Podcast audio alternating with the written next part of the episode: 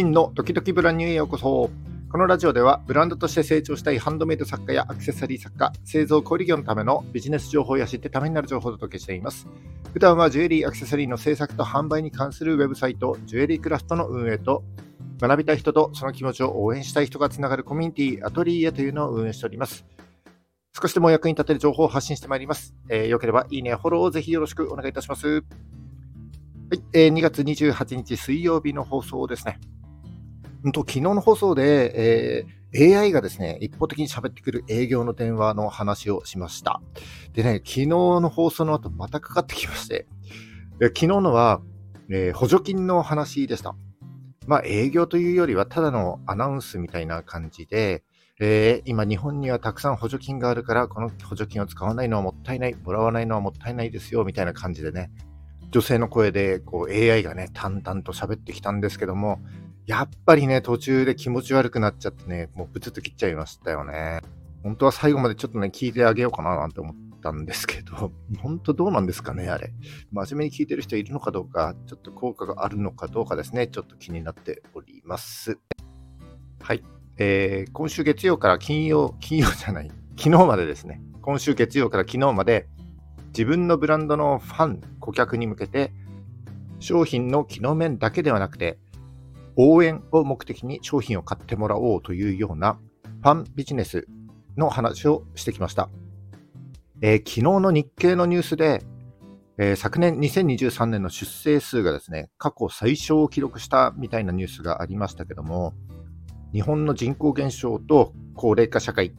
えー、そんなこんなで新規顧客獲得の、ね、難易度がすごく高くなってきていると、そういった時代に、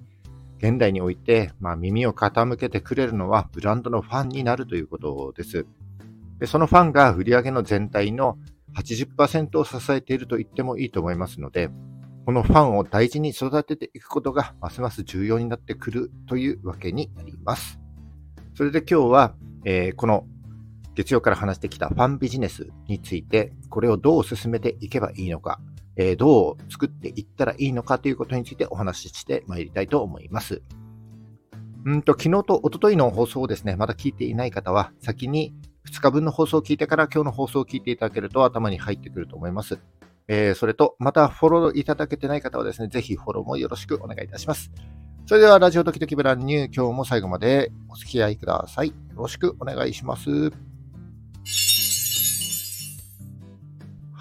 えー、ファンビジネスの進め方について早速本題に入ってまいりたいと思います。ファンビジネスを作っていく方法を進めていくには3つのステップが考えられます。ステップ1、アイデンティティを明確にする。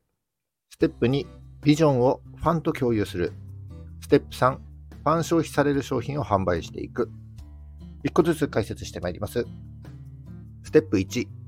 アイデンティティを明確にする。えー、このアイデンティティっていうのは、えー、調べると自分が自分であること、さらにはそうした自分が他者から社会から認められているという感覚のことになるということです。だから自分が何の目的でどんな活動をしているのか、お客様から見たら誰が何の目的でどんな活動をしているのかということを明確にして、そのことを、えー、一人でも多くの人に知ってもらうということが必要になってきます。もうこれはブランドの理念そのものになると思いますけども、えー、自分自身や自分のビジネスの根底にある価値観だったり、えー、考え方だったりですね、そういったものを言語化して言葉やビジュアルなどで表現していくことがまず第一歩というふうになるわけです。例えば僕がやっているジュエリークラフトというウェブサイト、それから、えー、コミュニティ、ディスコードのコミュニティでアトリエというのがありますが、共通の目的があります。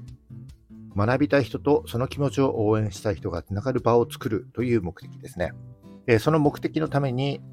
一人でも多くの人にですね、ジュエリー制作、それからジュエリービジネスの魅力を知ってもらうべく、えー、毎日情報発信を行って、うん、サイトやコミュニティでこう先輩の職人だったり、作家の先輩方々、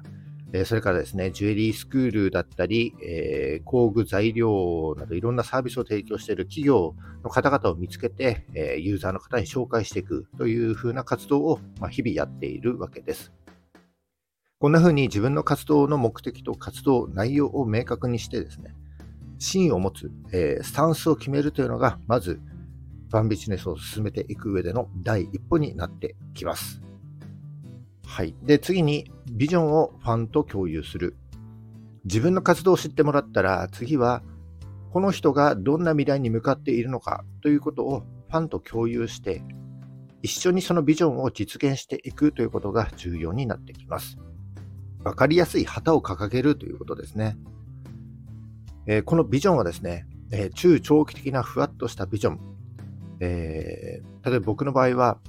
日本のジュエリー制作文化と技術を紡いでいくみたいな、ちょっとね、ふわっとしたものもあれば、うん、日本全国のジュエリースクールを取材して記事として伝えていくみたいなものもあります。え、先ほどのアイデンティティを軸として自分のその時々の目標を公言してその未来像を共有していく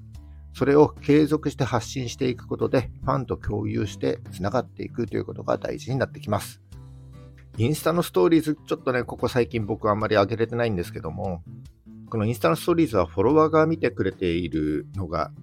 えー、ほとんどですので、えー、このストーリーズこそ、え、ビジョンを共有できる場になってくると思います。とにかく継続して発信することで、まあ、一緒に未来像に向かってね、進んでいきたい、そんな風に思ってもらえるようにですね、取り組んでいく必要があると、えー、ここ最近本当に改めて感じている次第でございます。ファンビジネスを作っていくステップ2つ目は、ビジョンをファンと共有するということです。そして最後のステップは、ファン消費される商品を販売していく、買ってもらうというのが最後のステップになります。うんと、おとといの放送で、月曜日の放送でお話した通りですね、ファン消費される商品には、え応援目的以外にも3つのパターンがあります。えー、例えば、ブランドを利用した世界観に触れたというような記念や思い出になるという、えー、目的。それから、ブランドの一部に染まりたい、えー、そのブランドのコミュニティに属したい欲求が満たされるというような目的。最後があなたを応援したい欲求が満たされるというような目的の要素が含まれているような商品をですね、これを作っていきましょうということになります。このファン消費される商品というのは、商品の機能面はあんまり関係なくてですね、えー、例えば、アーティストのライブに行った時、例えば矢沢永吉のライブに行った時にタオルを買う人というのは、え、タオルの機能面である汗を拭くということよりも、え、そのライブの世界観に触れたいとか、そのライブに行った記念のお土産として買いたいとか、それから、えー、矢沢タオルを買うことで、この矢沢永吉の活動を応援したいというような気持ちがあって、それを買うということになります。えだから、あの、機能面はあんまり関係ないので、自分が取り扱っている製品以外にもですね、極端に言えば、ポストカードでも、マグカップでも、缶バッジでも構わないということになりますね。ただ、えー、そのブランドの世界観にしっかり合ってなければ、それは逆効果になりえなりかねないので、えー、ブランドの世界観にしっかり合わせて作っていくということになります。このファン、消費される商品というのが、えー、ファンとの関係性を深めてで、距離感も縮めていきますので、よりあなたのブランドが好きになるということになっていくと思います。でたとえそのファンが10人しかいなくても、10人それぞれが2人にここのブランドいいよというふうに話しただけで、えー、あなたのファンは3倍の30人になるわけです。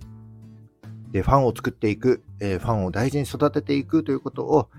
まあ、頭に入れていただいて、このファンビジネスというものに目を向けていってはいかがでしょうかということで、今日は終わりにしたいと思います。まとめると、えー、ファンビジネスを進めていく。ステップは3つです。ステップ1、アイデンティティを明確にする。ステップ2、ビジョンをファンと共有する。ステップ3、ファン消費される商品を販売していくとなります。仮にこれをインスタで実行していくなら、情報発信を継続していって、プロフィールを見てもらう。ストーリーズとフィード投稿で啓蒙していく、まあ、育てていくということですね。そしてファン消費される商品を作って販売していくような流れとなります。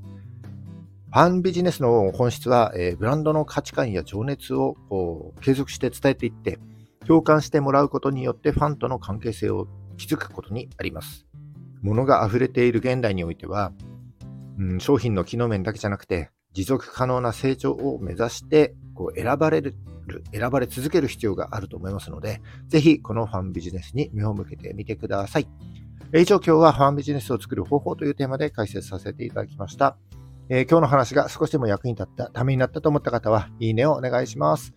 聞いたよという印で、いいねボタンをポチッと押して残して帰っていただけると非常に嬉しいです。えー、頑張って今後も配信してまいります。よかったらフォローぜひよろしくお願いします。はい、じゃあ今日が2月28日、2月も今日を含めてあと2日ですね。今日も頑張っていきましょう。バイバイ。